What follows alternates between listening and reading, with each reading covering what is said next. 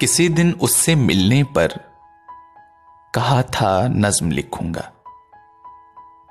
تمہارے نرم بالوں پر، تمہاری شوخ گالوں پر تمہاری مست آنکھوں پر، تمہاری مسکراہٹ پر۔ تیری زلفوں کی آہٹ پر، تیری سانسوں کی گرمی پر۔ تیرے ہاتھوں کے کنگن پر، تیری پائل کی چھن چھن پر۔ کسی دن اس سے ملنے پر کہا تھا نظم لکھوں گا۔ وہ اب کے جب بھی ملتی ہے، یہی کہتی ہے دھیرے سے، وہ میری نظم لائے ہو یا پھر سے بھول آئے ہو۔ مجھے تب یاد آتا ہے، مجھے ایک نظم لکھنی تھی۔